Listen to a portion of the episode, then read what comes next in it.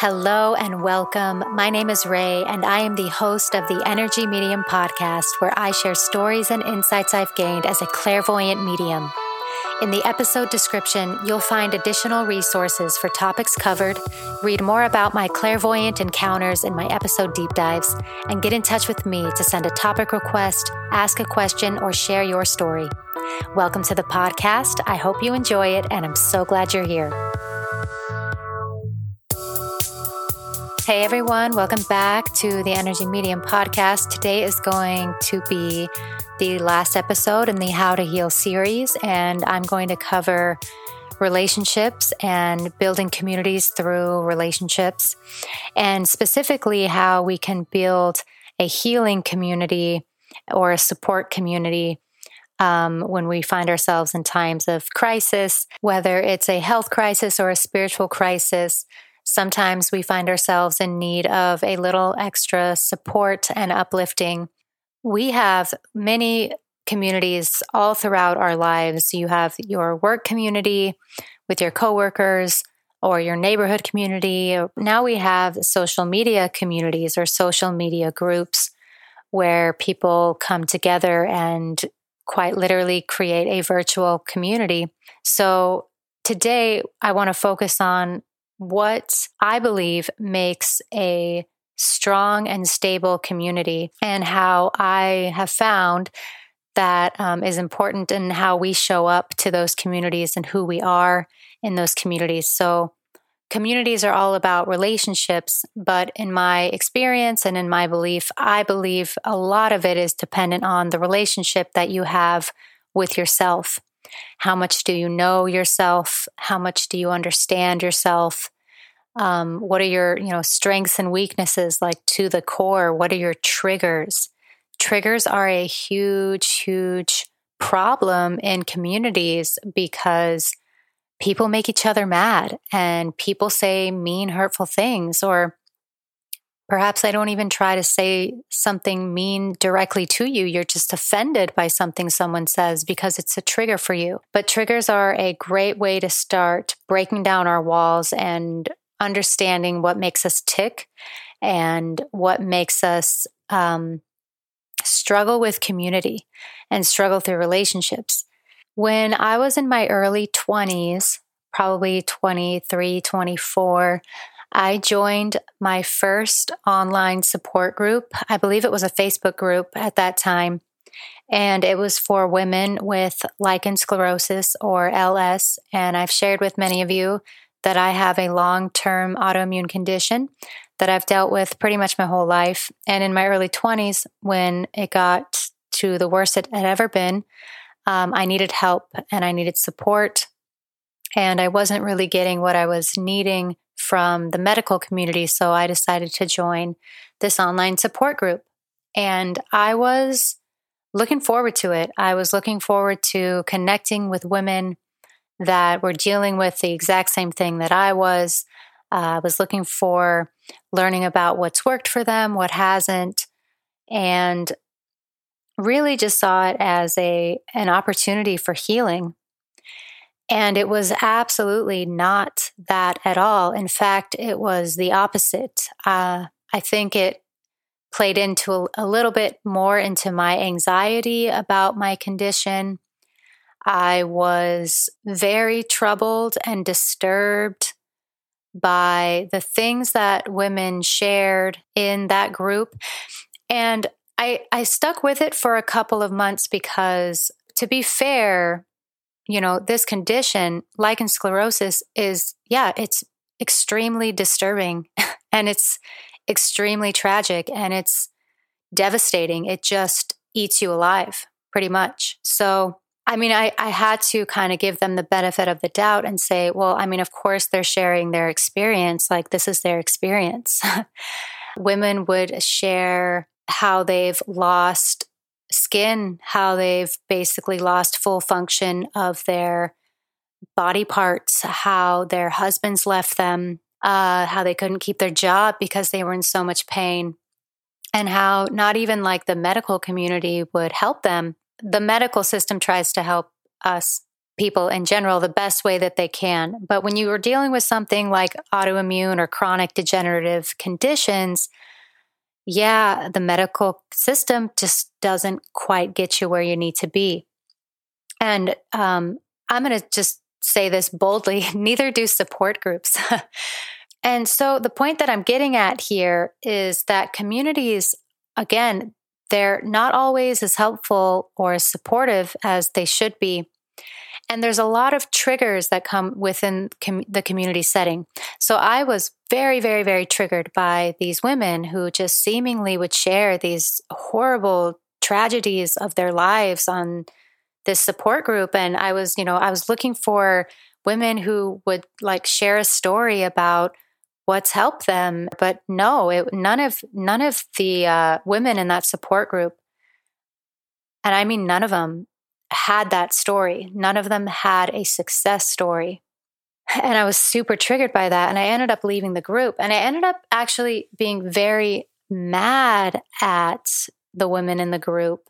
But I had to look back on that and that looking back on it now, now that I'm older and now that I've spent more time in this body and with this condition, I realize now that it was so triggering for me because I was so scared that that was going to be me one day that I too was going to lose anatomy, that I too was not going to be able to have kids, that I too was not going to be able to keep a relationship because I was sexually dysfunctional, that I too was going to be at the mercy of the medical system with like literally no light at the end of the tunnel. And those things were very, very scarring and triggering, they left an imprint on me for sure. And all that time, you know, when I was dealing with my own health issues and my own crisis, it just wasn't helpful. So, over the last, I mean, pretty much decade uh, since I had joined that group, I have decided to show up differently and to be a light, to hold the light for people who struggle with chronic disease and autoimmunity. And again, over the last several years after that experience, I started to also realize that that the way we show up or the way I show up in community and in relationship starts with me. It starts with the relationship I have with myself.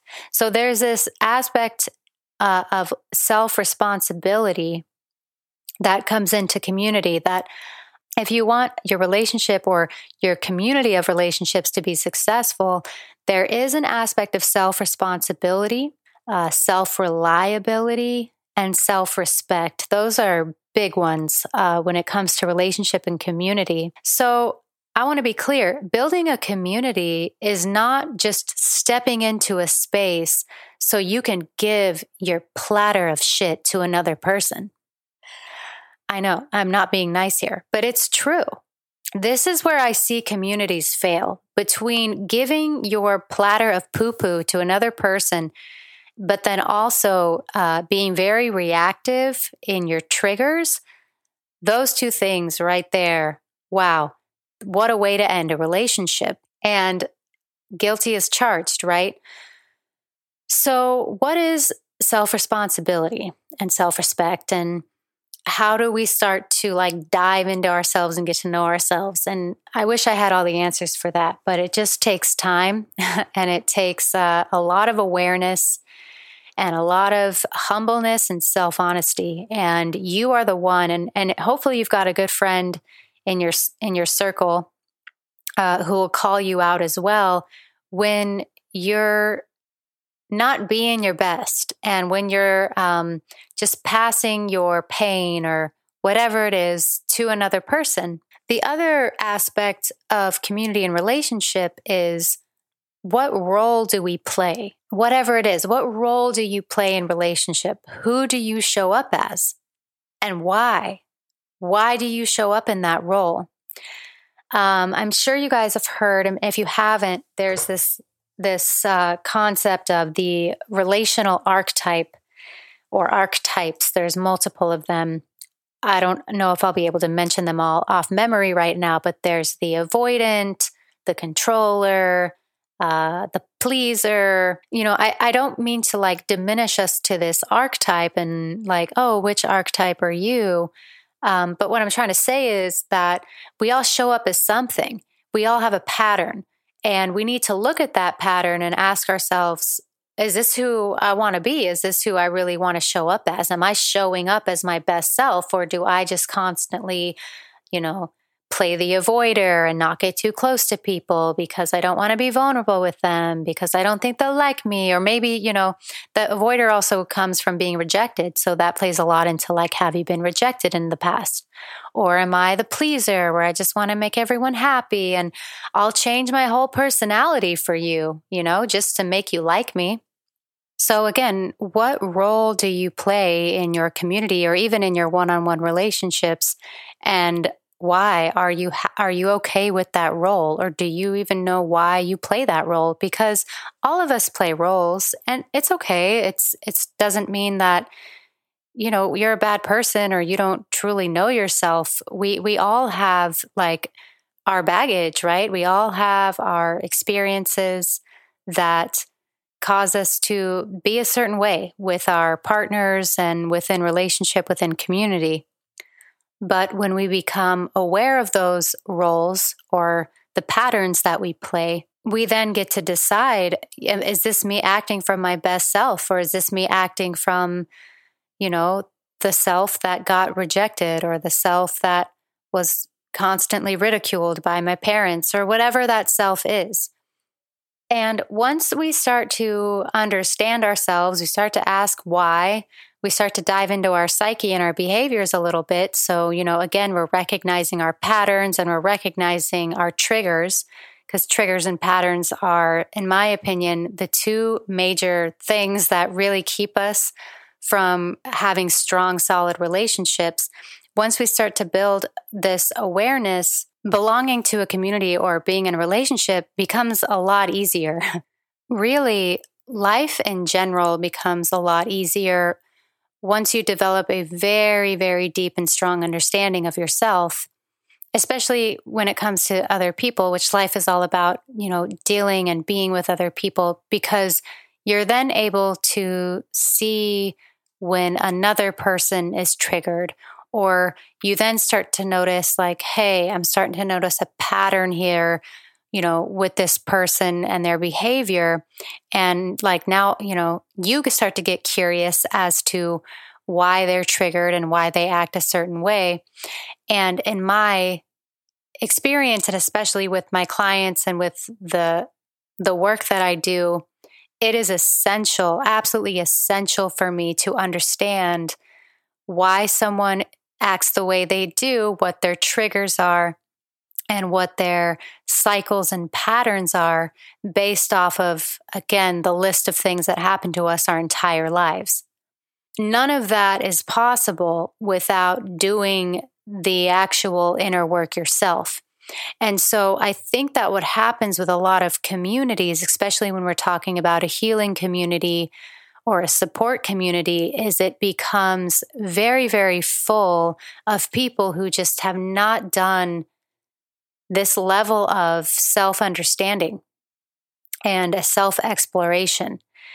And they join a group or a community or whatever it is with the expectation that someone else is going to figure it out for them and just tell them what to do or tell them what to eat or tell them what supplements to take or whatever it is that you need support in.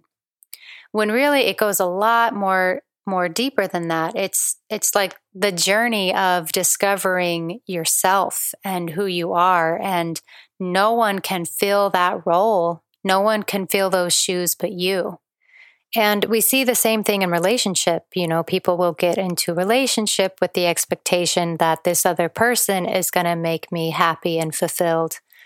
And that's just not how it works. So communities are absolutely a direct mirror or reflection to how you are in your one on one relationships. And honestly, going back to how we create a support group or a support community, a community for healing, this concept of self exploration and self maturation and self responsibility or lack thereof, I believe is really what causes a lot of these support communities to either be unsuccessful or ultimately fail. And a few years ago, I was actually working with a holistic doctor who had started his own support community for some of the courses that he was running in his practice. And he had mentioned that you know, oh my gosh, it's almost like I have to have a prerequisite for people to join the community or even join the course in teaching them how to communicate, um, authentically relate, you know, hold an open, healing space for another person before they can even enter the community. And, you know, it seems ironic and really unfortunate, but it's it's true. It's almost like people need to be reminded and told that the point of the community is not to just give your baggage to another person and have someone else try to, you know, figure it out for you. Relationships and community are a mirror. They're a reflection back on ourselves on where we are falling short, right? Where we need to work on our behaviors and our self responsibility so that we can become better better people within that relationship or within that community and hold a, a higher level of um, of space of light or healing whatever it is you want to call it for the rest of the group and that's how you know the community up levels that's how we become better versions of ourselves and help others do the same. And this is really it's it's really challenging, right? It takes a very skilled group of people. I, I do believe it takes more than one person to start a community that is capable of doing this. And I witnessed uh, the communities and the social groups that are that I'm involved in, you know, even even something as silly as like Nextdoor. Oh my gosh, talk about just passing passing the poo poo platter to to whoever the hell will listen to you, right? Um, it's not good, and I'm not trying to be cynical here, although it might sound like it a little bit. You know, perhaps this is uh, triggering me, maybe. But what I'm getting at here is that we're missing something, right? We're missing something in community. And those of you who are maybe currently in a community, maybe it's a support group or a spiritual community, or maybe some of you listening right now have actually tried to start your own community with your niche and what you're good at. I'm sure you've noticed what I'm talking about, where you know people uh, resort back to patterns, and when people are triggered or upset, things seem to spiral rather quickly because it just triggers more people who are triggered and upset. And it can be challenging, right? And I honestly don't think that that will stop happening ever. As in, I, I don't think it's possible to have a community where these triggers and pain patterns don't surface. I think it will always surface but I think it's important to recognize when it's happening and trying to, eh, like, if you're the moderator of that group, or even if you're just a bystander of that group, you know, like, to to do your best to try to understand why and try to help the other person understand why. And sometimes, you know, especially if it's like a social media thing, the best thing to do is probably to just not get involved. But you know, even more like tangible, if you have someone, either it's the partner you're with or a neighbor or just someone who's like right there in front of your face, if you see them getting triggered and upset, or, you know, you notice this is like the third or fourth time they've had this thing come up with them, maybe just get curious, right? Start to get curious and start to ask questions. Some of the best therapy I've ever had was really just like therapists asking me questions. a lot of times when we're reactive to something, it's because it rem- it's reminding us of something. We've experienced this before and we're expecting an outcome because of our past experience. And I think that's really what it comes down to is getting curious, asking the right questions, and not taking things personal because really a lot of times when people are reactive it's it's something that they're dealing with and possibly something that they've been dealing with for a long time. And a lot of times it really doesn't have a lot to do with you even though you might be the person that reminded them of their trigger. So those are my thoughts on community. I, i'm sure you guys i don't know what you were expecting of this podcast episode but i actually spent some time like listening to other podcasts and other whatever resources on healing and community and healing through community. And honestly, I feel like the aspect of owning yourself and knowing what triggers you and why, and um, getting curious with, with, yourself and curious with other people.